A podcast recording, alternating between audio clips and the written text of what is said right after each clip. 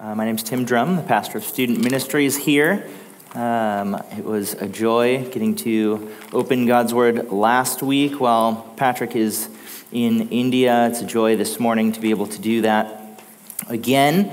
Uh, I want to share something with all of you about myself, something that um, some of you may, may know. I think most of you probably are not familiar with, but um, I am a, a product of faithful church discipline. So I don't know if you're familiar with church discipline. Matthew chapter 18, Jesus explains what to do if uh, you find a believer in sin. There's essentially four steps he walks through. First, you confront them in private. If they do not listen, you take two or three others with you to go and confront them again. If they do not listen, then you take that to the church uh, so that the church can then pursue that individual and call them to repentance. Uh, and if they still do not listen to the church, then you uh, treat them, as says, as a, a tax collector, uh, a Gentile and a tax collector. And so that's essentially, you treat them as an unbeliever. You go and you share the gospel with them because they have rejected it with their life. After the Lord saved me, uh, there was a period of time of, of faithfulness, uh, regular church attendance, growth in Christ likeness, and then that was followed by a time of faithlessness, uh, where I fell right back into sin, uh, pursuing the life for nearly a year that had characterized me as an unbeliever, foolishness, sinfulness of, of all sorts. During that time, I slowly distanced myself from believers, from the church, stopped attending uh, stopped meeting with, with the guys that I had met with regularly, uh, stopped going to the regular gatherings, stopped spending time with those I, I, had befriended in church, and started spending my time with a lot of my old unbelieving friends instead. My oldest brother showed up at my house numerous times in tears, calling me to repentance. I felt trapped. Uh, I felt like I didn't know what to do. I knew that something needed to happen. I, I, knew what needed to happen, but I didn't know how to do it. Didn't feel like I could. Uh, my brother left each time distraught and discouraged. His persistence uh, made me realize that need to turn from my sin uh, and return to Christ, yet not knowing what to do, I, I, I continued on in sin. Days went by, and suddenly there was a knock on my door one morning um, I got up and went to go downstairs, and at the top of my stairs, I could see through the little window on my door that four of the elders were standing outside of my door. Um, I was absolutely terrified. And so I went and I hid in my room for about 20 minutes, like a man. But they kept knocking. They didn't leave. They saw that my car was in the garage, and so they waited. They said, We're not leaving until he comes out. And so I finally it was like, you know what, I'll answer the door and I can probably talk them into just leaving. Like, so I opened the door and they just walked right in and sat down in my living room. So didn't work the way that I had anticipated. And during that time, they, these faithful men reminded me of the gospel, called me to repentance and back to fellowship in the body. And they prayed for me that day and it was these faithful men that the Lord used to begin that process of uh, reopening my eyes to the truths that He had already, he had already shown me, restored me to fellowship with the church, and continued that process of sanctification in my life. Amen. Praise the Lord. Last week, we looked at the benefit, one benefit of community with believers, which is perseverance in the faith. Uh, without this community of believers, as seen in Hebrews 10, we are in great spiritual danger. And that was certainly the case in my life as I walked away from fellowship with the local church. This danger is the reason that Paul wrote the, his letter, his epistle to the Galatians. They were facing great temptation to be pulled away from the faith, similar to those who received the letter of Hebrews. On one side, they had the Judaizers who were telling them that in addition to faith in the gospel, they also needed to be obedient to the law of Moses in order to uh, keep their salvation. On the opposite side, they had the libertines calling themselves believers and saying that they could live a flagrant life of immorality because they have freedom in Christ. And so you're able to do that, and it's okay because you're forgiven, so you can live however you want. In both circumstances, the Galatian church found themselves in great danger of walking away from the faith for other things. And Paul calls those who might be tempted by these false doctrine uh, to not be deceived by them.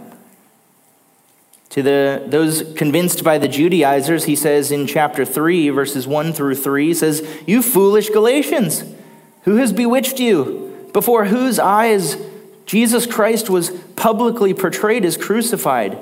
This is the only thing I want to find out from you. Did you receive the Spirit by works of the law or by hearing with faith? Are you so foolish, having begun by the Spirit, you're now being perfected by the flesh? Don't be foolish. You received salvation by grace through faith. You don't need, you don't have to, to keep it by obeying the works of the law. Those struggling with abusing their freedom, he calls out in chapter 5, verse 13.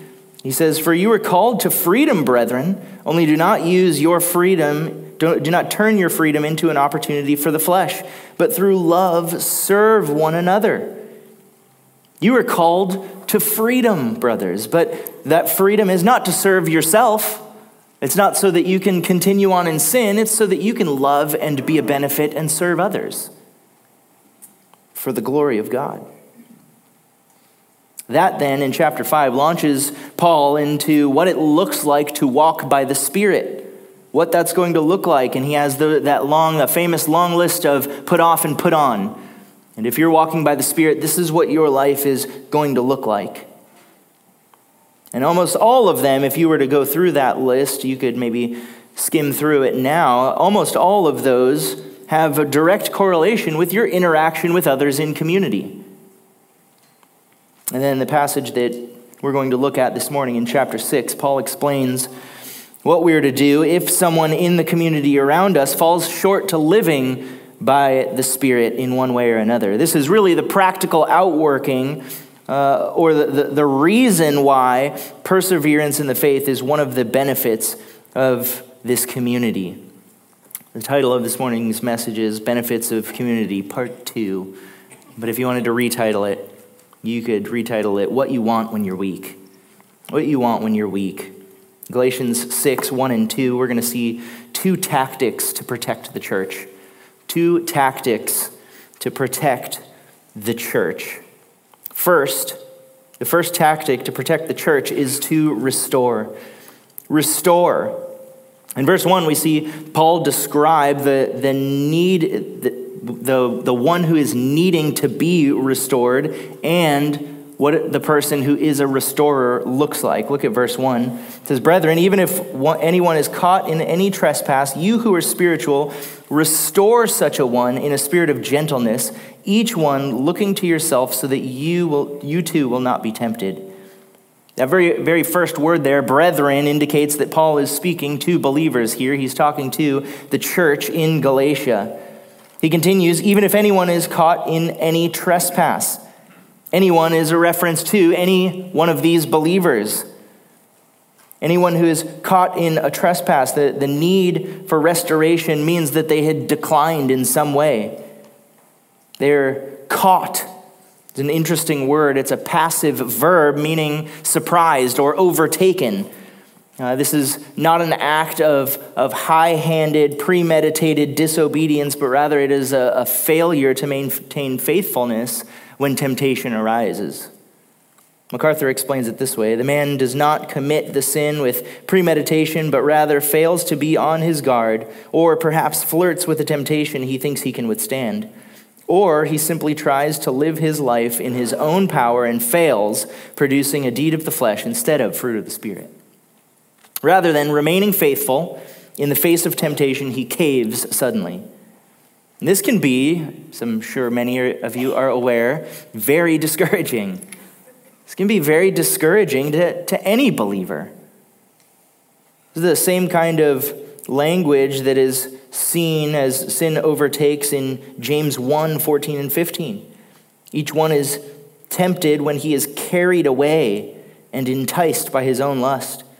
Then, when lust is conceived, it gives birth to sin, and when sin is accomplished, it brings forth death.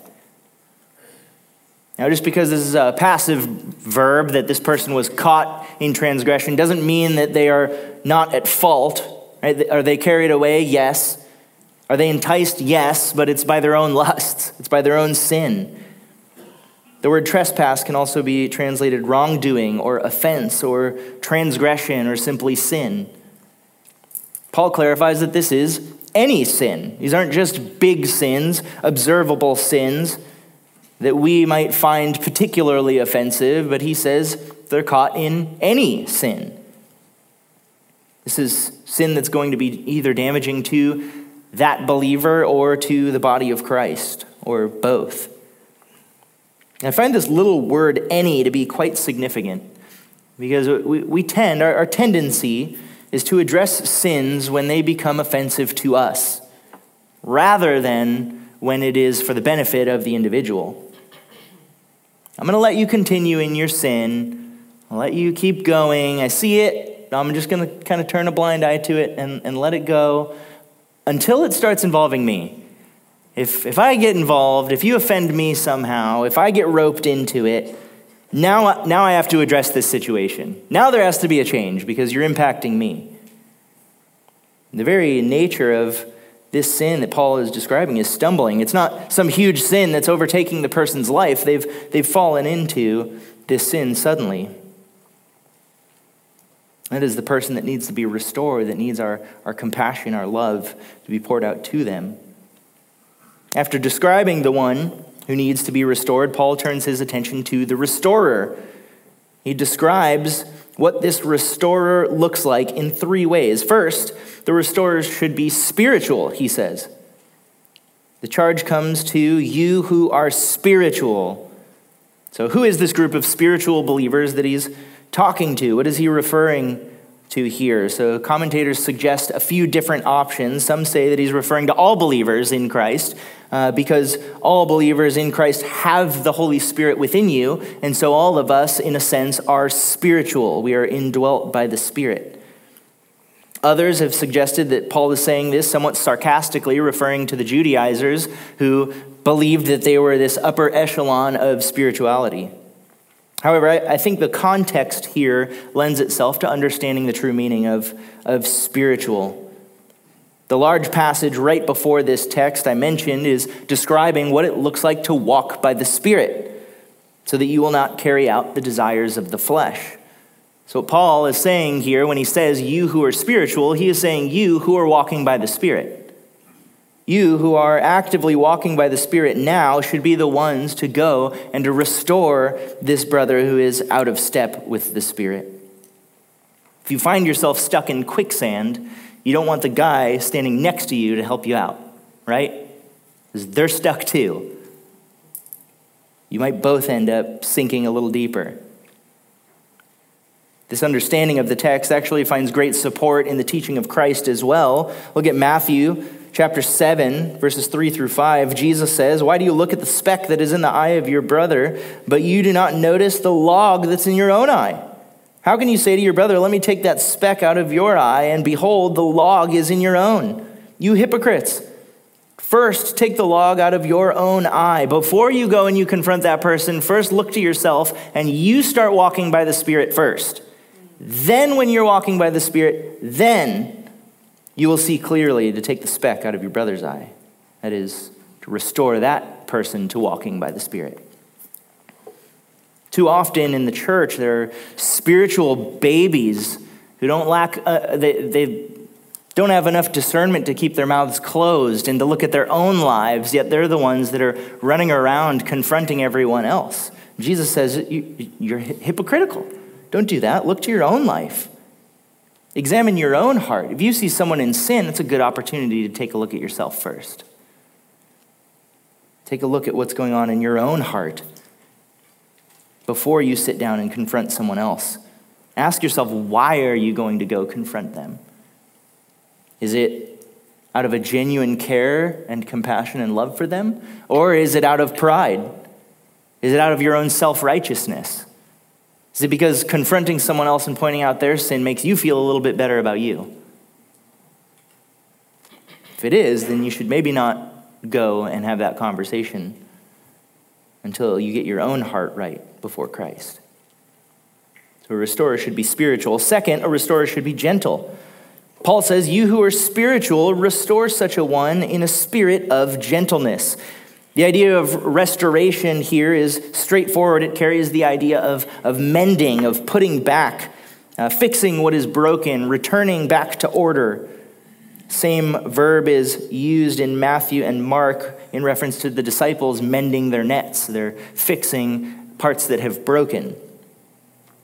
The goal is not to shame this individual into repentance. The goal is not to humiliate or embarrass them or make them sad. The goal is restoration.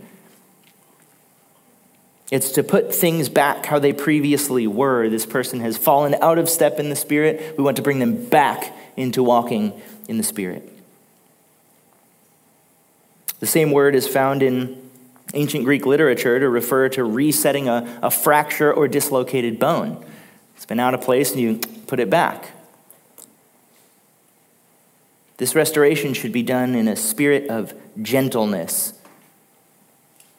The word gentleness could also be understood as humility or meekness.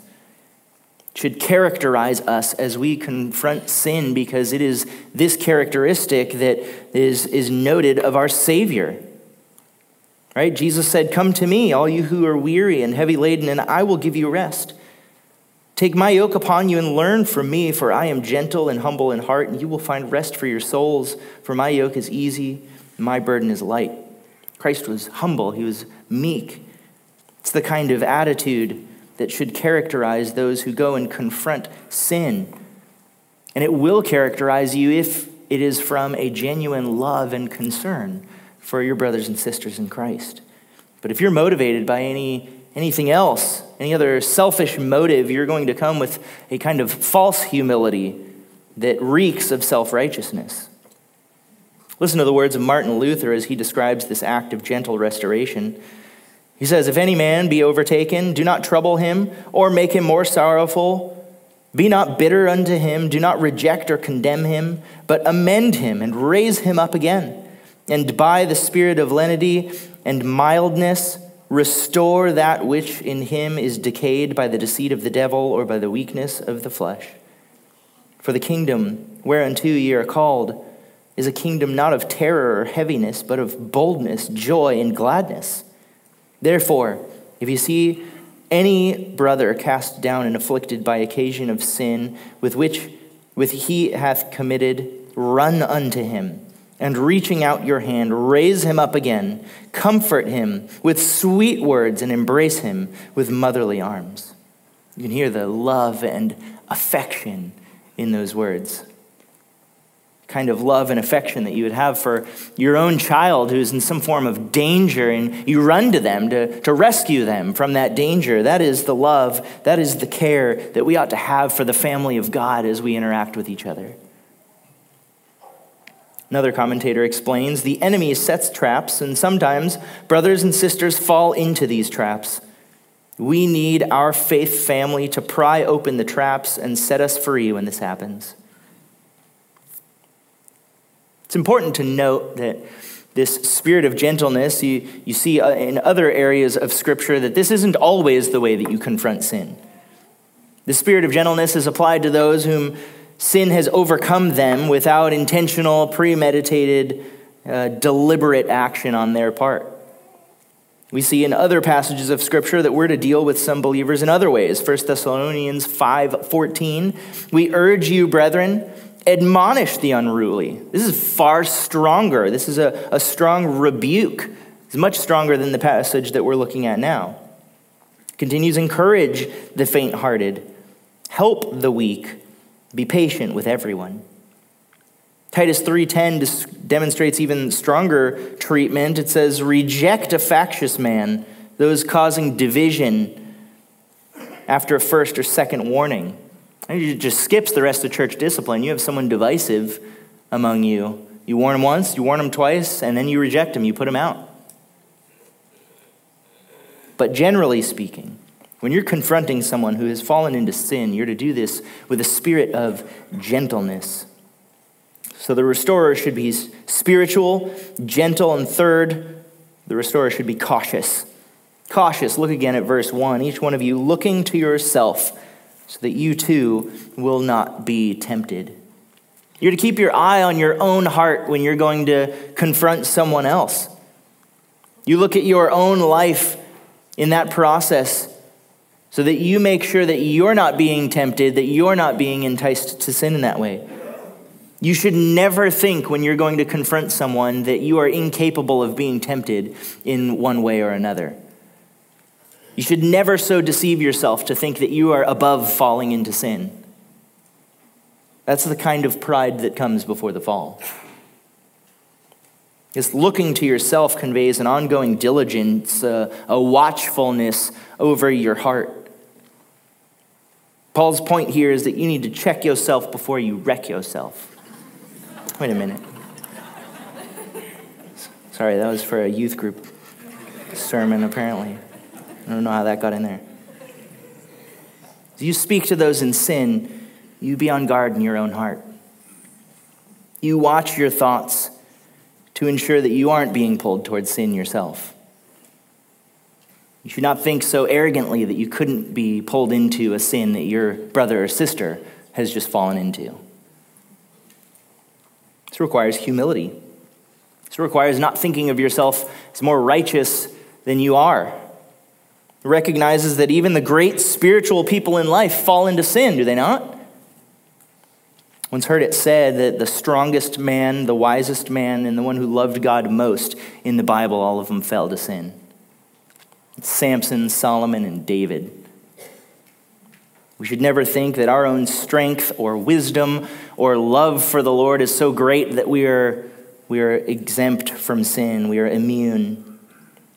Rather, we should continually entrust ourselves to Him, humbly dependent upon the Spirit and examining our own heart and life. Beloved, we must be restoring one another.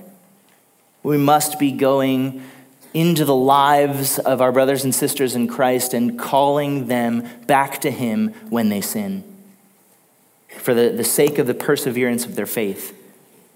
James 5, 19 and 20 explains, it says, My brethren, if any among you strays from the truth and one turns him back, let him know that he who turns a sinner from the error of his ways will save his soul from death and will cover a multitude of sins. We need each other for this work of restoration. We need to not only be that person who is restoring, but we need to be willing to be the one to be restored when we sin. The Lord has sovereignly placed you into the body of Christ here at EBC so that you can have a profound and strategic impact on the other believers in this room. Don't waste that opportunity. Don't squander it. You have to be part of the community to benefit from it. Before moving on to our second tactic, I want to explain how not to restore. Let me give you three ways not to restore some, someone. First, the first way not to restore someone is to say absolutely nothing, to see sin and ignore it. Whether because of pride, laziness, some other factor, if you see sin in someone's life and you decide to say nothing, that's not going to help anyone. If you're not going to restore them so they they may continue on in sin, and it's not only continuing their sin, but it's sin on your part because you're being disobedient to this passage to go and restore a brother or sister. You say, Well, Tim, I'm not that spiritual person. It's like, well, then you've already got some sin you've got to deal with, and then you can you got to go and confront that person. Second way, another way not to restore someone is to say something, uh, but to the wrong person or people. So often, someone will sin, people will notice it, and instead of going and talking to that person, they talk to everybody else about it. That's not helpful. How does that benefit anyone? Then that person who's in sin is not being confronted and they're being gossiped about behind their back. That's just maligning someone's character rather than being restorative. Part of walking in the Spirit is putting those things off. In the list Paul provides in chapter 5, he includes strife, jealousy, anger, disputes, dissensions, and factions as descriptions of the kind of people who will not inherit the kingdom of God. Not only that, but it damages your relationship with that person. One of the, the greatest hurts and discouragements to me personally is when I find out that someone's been offended by me and they've talked to numerous other people about it instead of coming and telling me. You've likely experienced something similar. If you have something to say about someone, you should say it to them. And if you deem yourself not spiritual enough to have that conversation directly with them at that moment, then you should say nothing at all to anyone. It causes divisiveness and disunity. You see that preached against in Galatians here, in Ephesians, in Colossians. We are to preserve the unity of the Spirit and the bond of peace with one another. Gossip and slander wage war against those things, tear those things apart, and drive a wedge between unity that we should have. Last way I want to point out not to restore someone is to say something hurtful. To say something hurtful, and you get that as the opposite of being gentle, right? Far too often, sin is noticed in others, and those who do end up speaking up speak up in the wrong way. They're aggressive, overly aggressive. There's no spirit of gentleness. There's a, maybe a spirit of anger or resentment or harshness, demeaning, shaming, judgmental. The goal is not guilt, the goal is growth. One commentator summarizes it this way he says, The purpose is to help them, not to beat them down. And loving kindness and compassion must be operative at every stage. We need to be about the business of restoration in this church. It should just be the norm that we see someone in sin and just the natural tendency, anyone who sees it overflows with compassion for them and goes on a rescue mission. It should just be a natural part of the community here. This is what relationships in the body of Christ ought to look like. Your friends around you should be the kind of people who will confront you when they see you in sin. That's loving that is a, a loving, caring friend. That's what Proverbs 27 6 says faithful are the wounds of a friend. To ask yourself, are you that friend? Are you that believer to others? Do you lovingly and gently point out the sin of those around you for their benefit, for the glory of God, for the growth and unity in the church?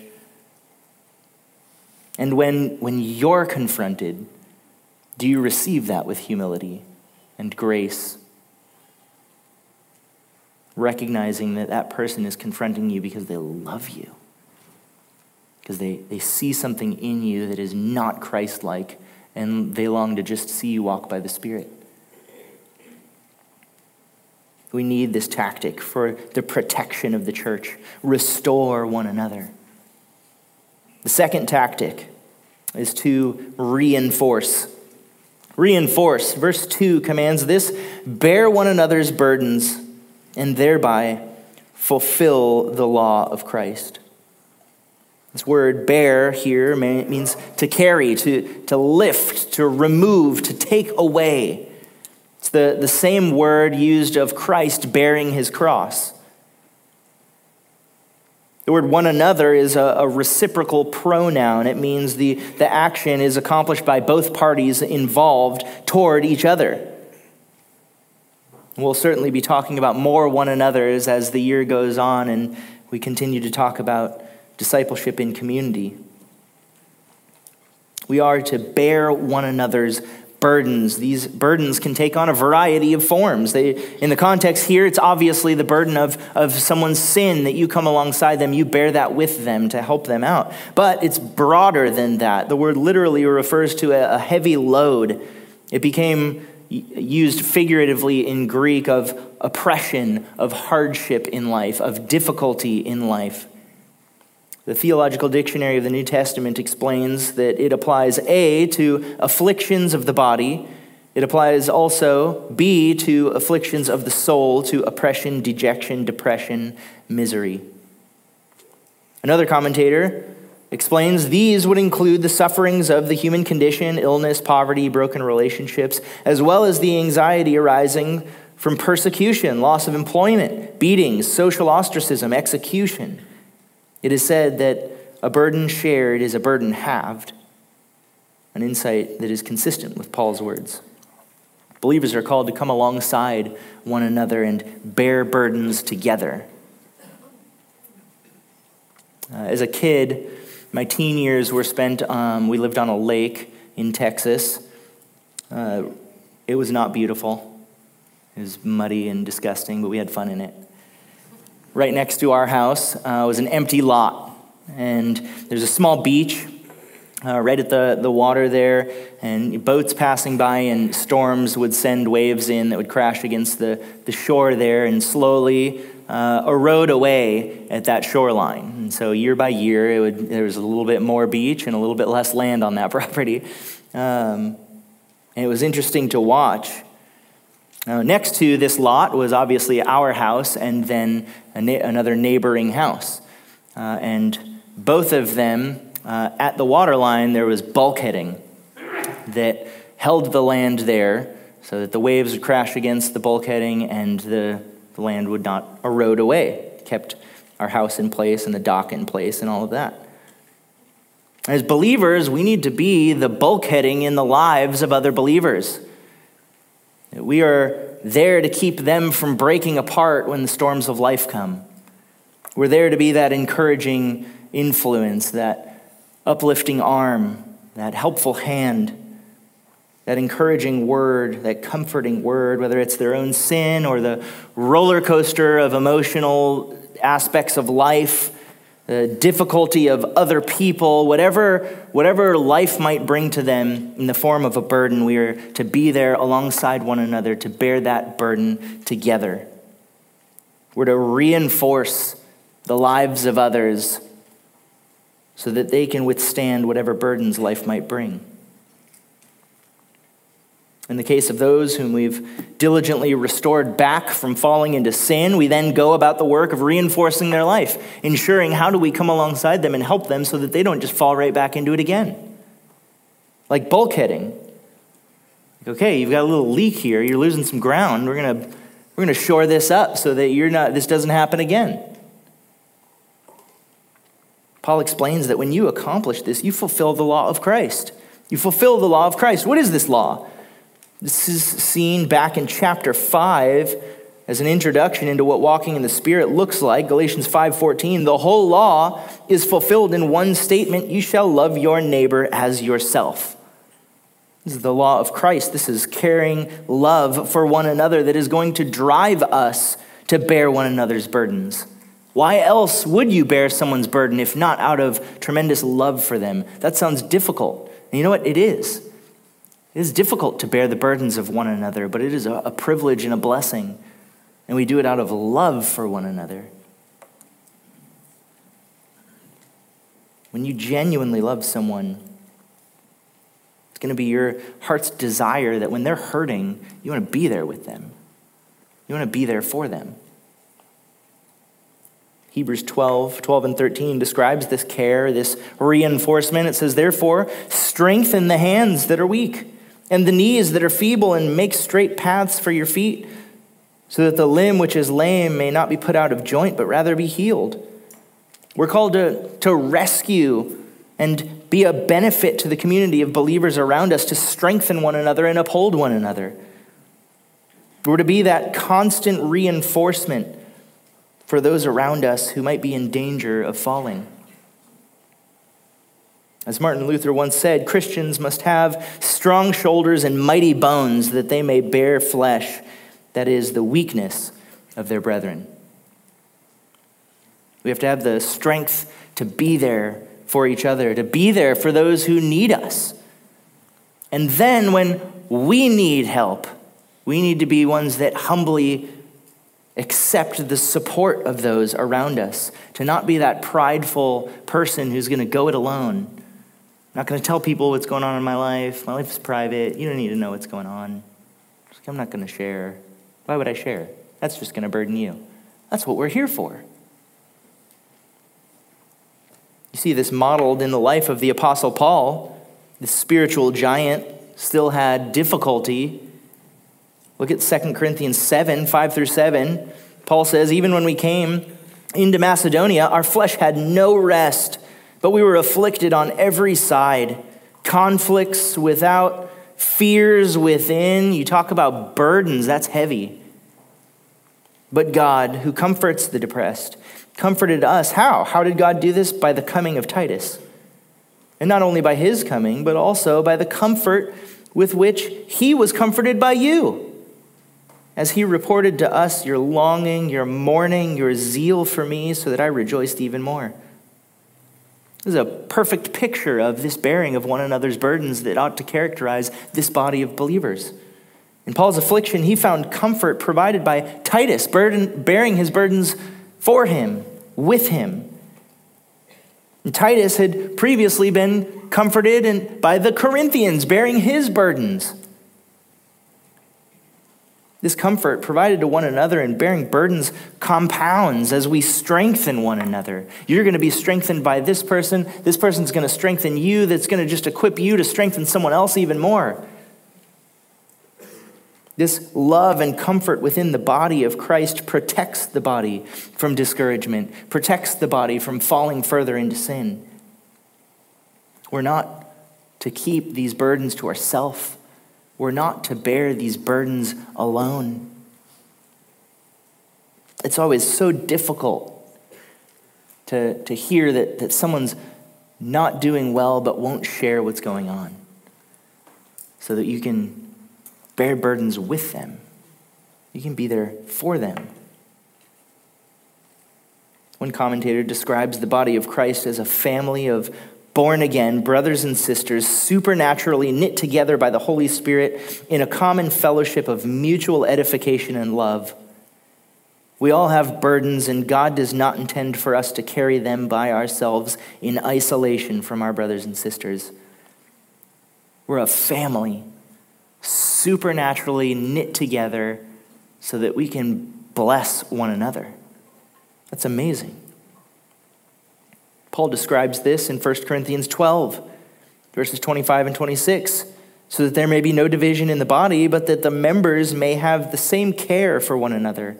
And if one member suffers, all the members suffer with it. And if one member is honored, all the members rejoice with it. When one suffers, the natural response of the rest of the body should be a, a care, a rushing to aid, like you would if you hurt your hand right? Oh, all of a sudden, you're paying close attention to your hand. When a part of the body hurts, we ought to all rush to be there for them, to help them, to share in that burden of suffering alongside them. This is described in numerous passages throughout Scripture. Romans 15 1, now we who are strong ought to bear the weaknesses of those without strength. And not just to please ourselves, not just, not just for the attaboy. Oh, good job, I helped them. That makes me feel good. It's because you love them. You want to see them grow. Hebrews 3:13 encourage one another day after day as long as it is still called today so that none of you will be hardened by the deceitfulness of sin. We're to come alongside each other and encourage each other so that you aren't hardened by sin. So the deceitfulness of it doesn't begin to take over. Hebrews 10, 24 and 25, this should be familiar. Let us consider how to stimulate one another to love and good deeds, not forsaking our own assembling together, as is the habit of some, but encouraging one another, and all the more as you see the day drawing near. Sadly, through our own pride, our own laziness, selfishness, carelessness, among other sins, we often don't bear the burdens of those around us. Even if we do hear about him. Too often we avoid getting involved. I, have got my own messiness in life. I don't want to, I can't get involved with everyone else's messiness. Our lives are already too difficult, or we're too busy, or we don't want to be bogged down with the burdens of others. Our care for one another in the body of Christ should override all of those sinful thoughts. We should have such a, a love for one another that we, we put aside our own selfishness and comfort for the sake of caring for the body of Christ. Is that not what you would want for yourself if you were to fall? If you were to need help? Would you not want the body of Christ to rush to your aid, to pick you up, to restore you, to reinforce your life? It should be the ongoing commitment of every single one of us.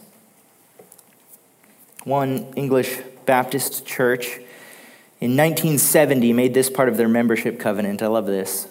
Part of their membership, so all the members had to sign this. Like this is what part of what we're committing to as members of this church. It said this We will bear one another's burdens, sympathize with the afflicted in body and mind so far as we know their case under their trials, and as we see occasion, advise, caution, and encourage one another.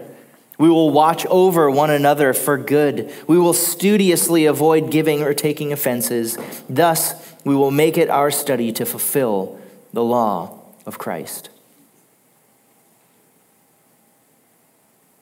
As we look at the, the rest of the year ahead of us, January is already coming to a close. Can you believe it? As we look at the life of the church here at EBC, let us consider how we can bear one another's burdens. Think, take time to think on your own life and where you may be negligent in this, where you may be careless about reinforcing the lives of the believers around you. Where have you seen the burdened and done nothing? Who could you be a profound blessing to by supporting and uplifting them in times of difficulty? Maybe you're looking at your involvement within the community here and you don't see much opportunity. And it may be, maybe, because you're not really involved much. You have to examine your own heart and life and involvement here in the community and determine if that's the case. You may not have opportunity to bear one another's burdens because you're not actually involved in the community. Maybe you show up after the first song, leave during the last, don't interact with anyone in between. Maybe you aren't participating in any form of community here at EBC. I'd encourage you to get involved. Get involved for your own sake and for the sake of the, the believers surrounding you today. We need you. We need you involved. You need to be there to bear one another's burdens who might not have anyone else to do it. You have opportunity to be involved in discipleship, whether it's individual, one on one discipleship or a smaller group discipleship with three or four people, or large group discipleship with our home discipleship groups. There's so many opportunities for you to be involved in community here at EBC. You need to take advantage of it. If you're not involved in any form of discipleship, you, you should be. You're missing out on the, the benefits of part of living in community in the body of Christ.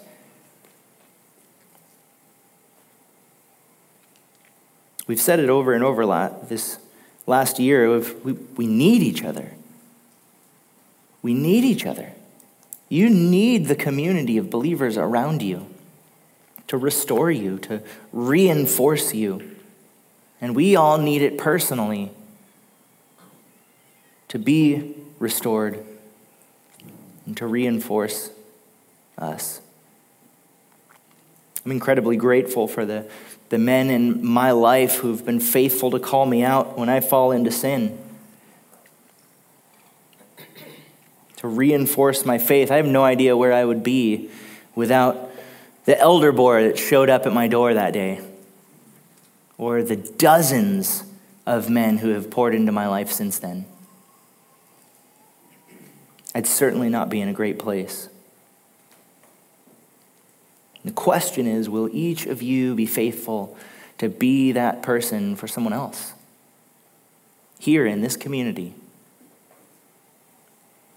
Will you restore and reinforce the body of Christ surrounding you? Let's pray. Heavenly Father, Lord, we praise you that in your sovereign plan you have saved us in Christ. You have indwelled us with the Holy Spirit.